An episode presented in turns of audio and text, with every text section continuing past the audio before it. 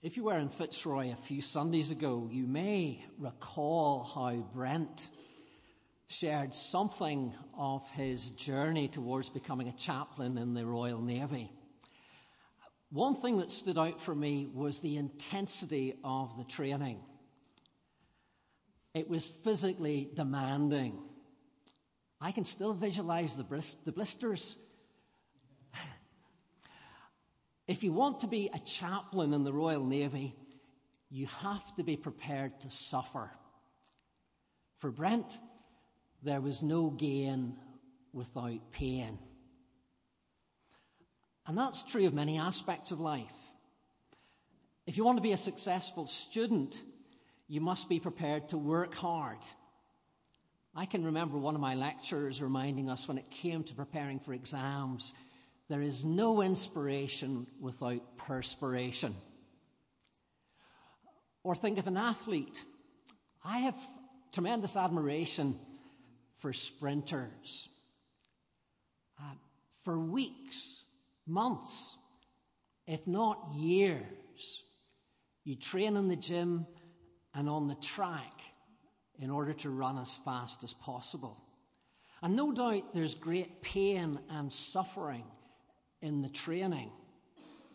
All those hours spent preparing for something that will last 10 seconds. If you're in the 100 meters. All that pain and suffering in the hope of winning. Um, what's all this leading to? Well, the theme that I want to explore with you this morning is this if you want to be a follower of Jesus, you must be prepared to suffer. If you want to be a follower of Jesus, you must be prepared to suffer. That's not simply my observation about the Christian life. I'm not sure that I've got a lot of suffering to present to you this morning.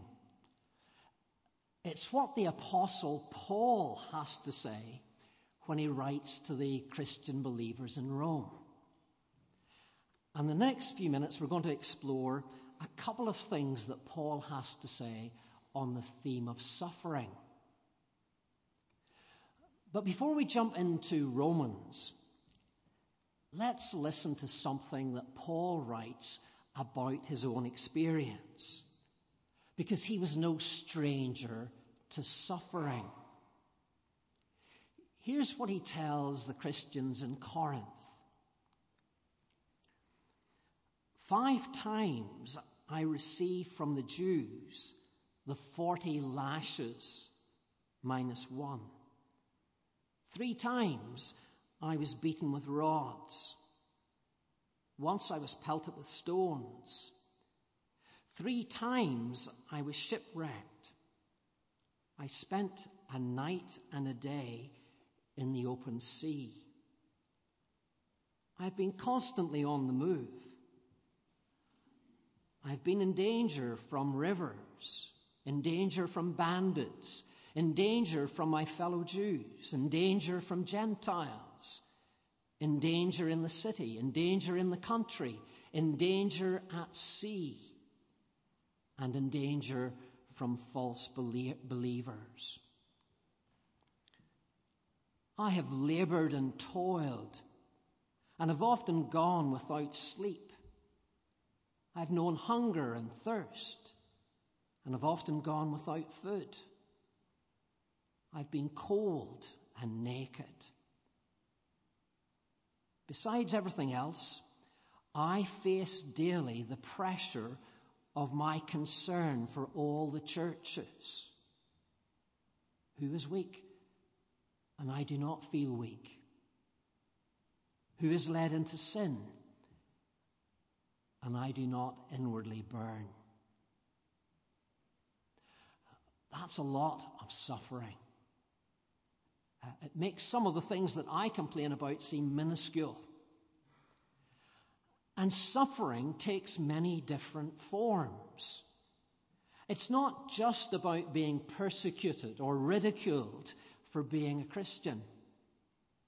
For Paul, it involved everything from being attacked physically to being without food or being deprived of sleep. Paul even mentions the pain that comes from seeing others suffer. Suffering is something that comes to all of us. No one escapes. That's why I thought it might be worth consideration this morning. So, what motivated Paul in the face of suffering? How did he cope with it? In writing to the Christians in Rome, Paul has several things to say about suffering. He mentions suffering at the beginning of chapter 5, and this is what he writes Therefore, since we have been justified through faith, we have peace with God through our Lord Jesus Christ, through whom we have gained access by faith into the grace in which we now stand. And we boast in the hope of the glory of God. Not only so, but we also glory in our sufferings because we know that suffering produces perseverance. Perseverance, character, and character, hope. And hope does not put us to shame because God's love has been poured into our hearts through the Holy Spirit who has been given to us. Paul packs a great deal into these few verses. We could easily spend a long time unpacking almost every phrase. He writes about being justified through faith. He speaks about having peace with God.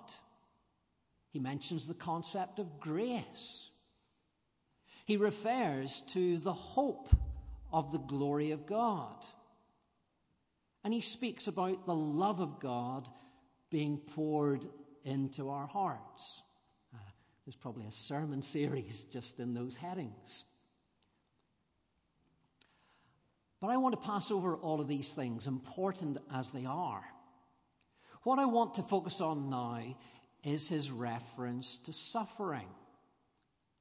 Look again at what Paul says in verse 3. We also glory in our sufferings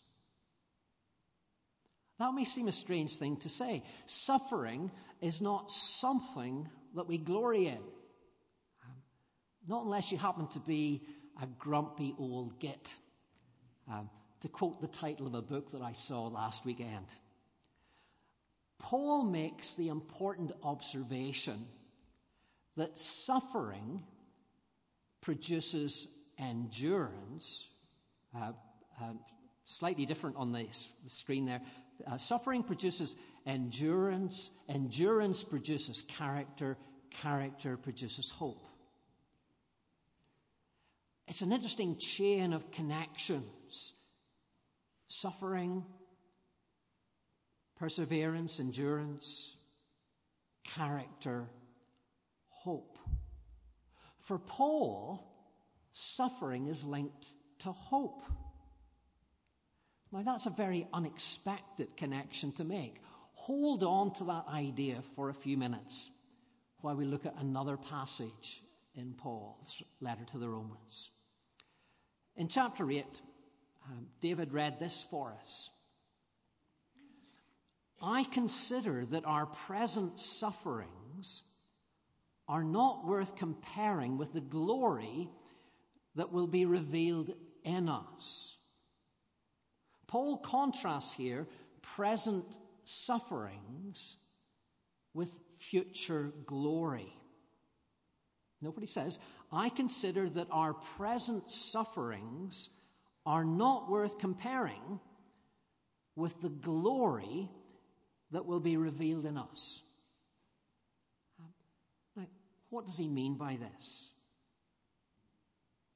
Um, why does he speak of the glory that will be revealed in us. What's he getting at? The next few verses help explain what Paul has in mind. In verse 19, we read, For the creation waits in eager expectation for the children of God to be revealed. Now, what does he mean here for the children of God to be revealed? Are, are they not already apparent? Looking to the future, Paul anticipates a time when those who are the children of God will become evident to the whole of creation. And as we read on, it becomes clear that he associates this with the resurrection of the dead. Let me read on. We know that the whole creation has been groaning as in the pains of childbirth right up to the present time. Not only so, but we ourselves, who have the first fruits of the Spirit, groan inwardly as we wait eagerly for our adoption to sonship, the redemption of our bodies. Um, Paul uses here the metaphor of pregnancy. The present world is like a pregnant woman. Eventually, creation will give birth to the children of God when the resurrection of the dead takes place. That's what the redemption of our bodies is referring to there. When this happens, the children of God at the resurrection will be revealed in all their glory.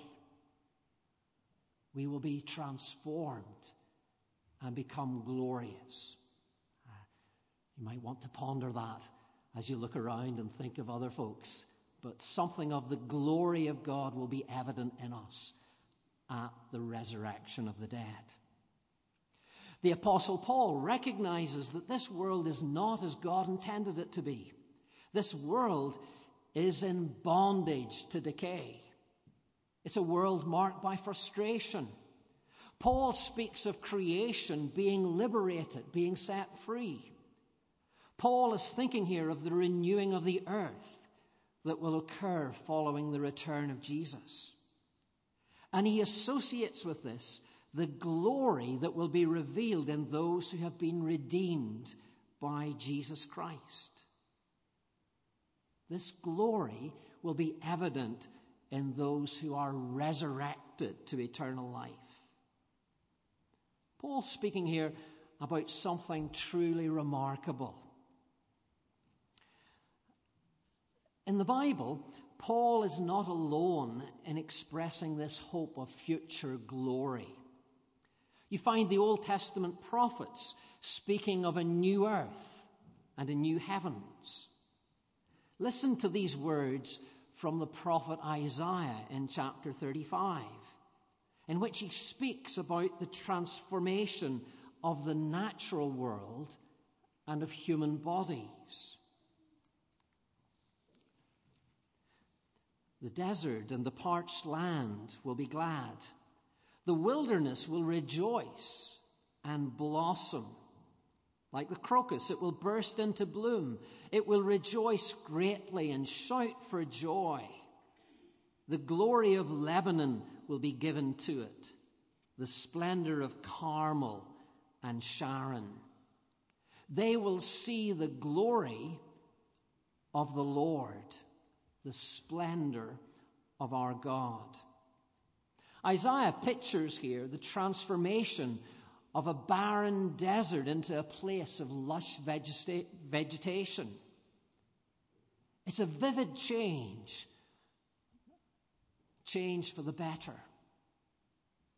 Isaiah then speaks of how people will be transformed.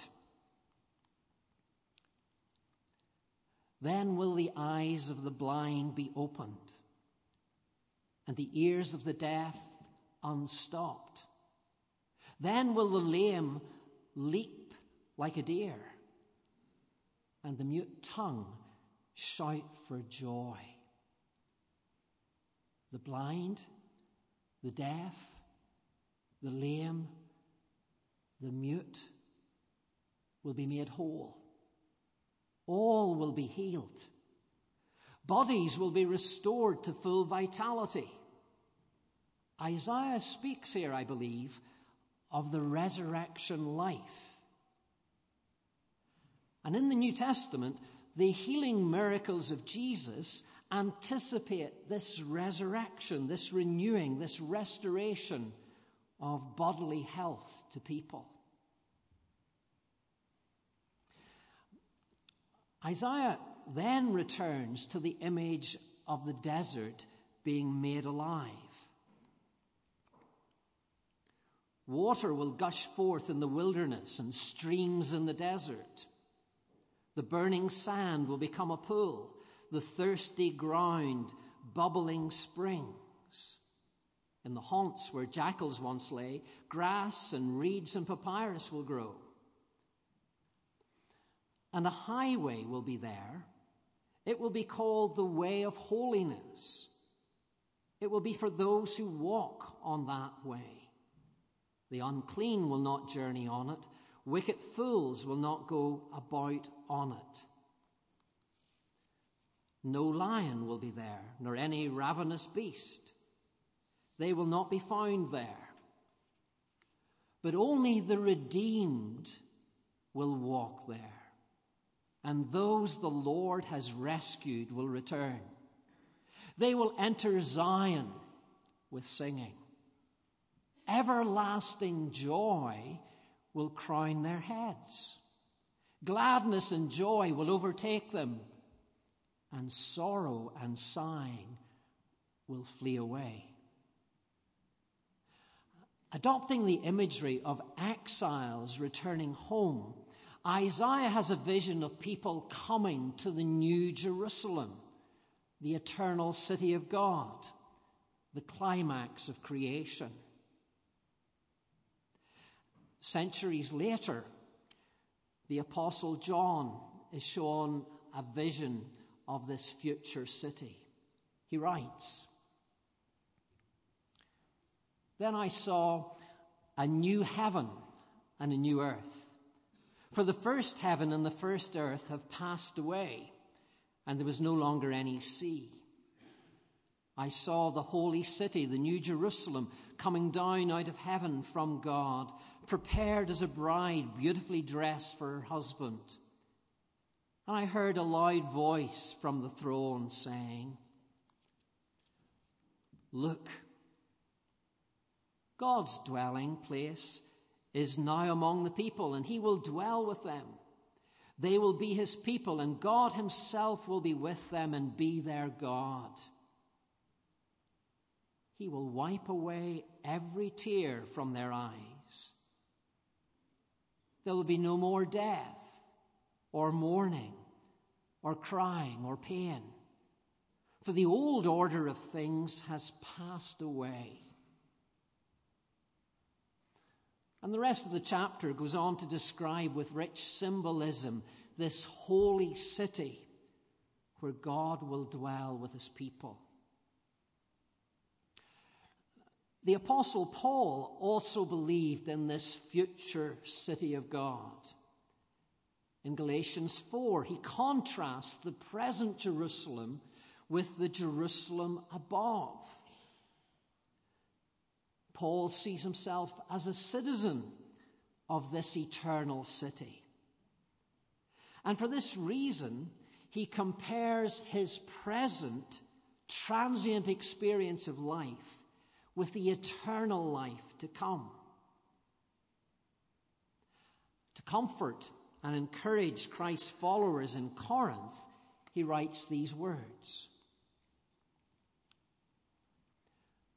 And you may resonate with them as you get older in life. Though our outer self is wasting away, our inner self is being renewed day by day. For this light momentary affliction is preparing for us an eternal weight of glory beyond all comparison. As we look not to the things that are seen, but to the things that are unseen.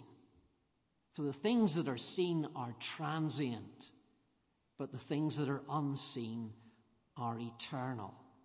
Once again, Paul contrasts the transient life of the present with eternal life. What we see today will pass away.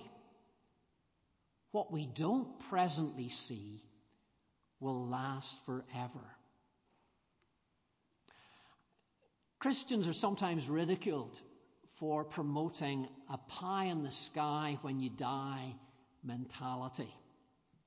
But Paul understands well how a vibrant faith in the world to come can influence our lives in the present. It can be a source of deep strength when we face terrible challenges. When we know that present suffering will give way to future glory, it helps us cope with the suffering here and now. Had we more time, we could usefully explore in detail the source of Paul's confidence in the life to come. Why does he believe in this life to come? Let me finish, however, by picking up on one important reason for Paul's hope of future glory. It is the love of Christ for us. Paul is confident that nothing can separate us from the love of Christ. He writes, Who shall separate us from the love of Christ? And then note the suffering. Shall trouble or hardship or persecution or famine or nakedness or danger or sword. As it's written, for your sake we face death all day long, we are considered as sheep to be slaughtered. No, in all these things, we are more than conquerors through him who loved us. For I am convinced that neither death nor life, neither angels nor demons, neither the present nor the future, nor any powers, neither height nor depth, nor anything else in all creation will be able to separate us from the love of God that is in Christ Jesus our Lord.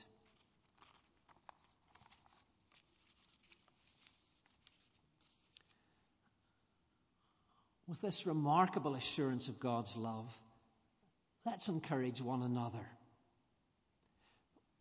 When suffering comes, in whatever form, let us hold firm to the hope that we have. Let's be confident that the one who has promised to love us will never disappoint us. Let's always remember that our present sufferings are not worth comparing with the glory that will be revealed in us. Let's pray together.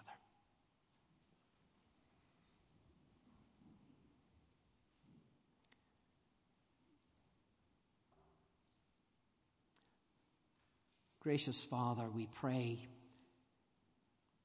that these words would be a source of strength to us a truth that we may share with others, a word of encouragement that when we suffer, when life is difficult, it is transient. And there is something better, something more wonderful, something more glorious to anticipate. We pray that you might fill us with this hope through our faith in Jesus Christ, our risen Lord and Savior. In his name we pray. Amen.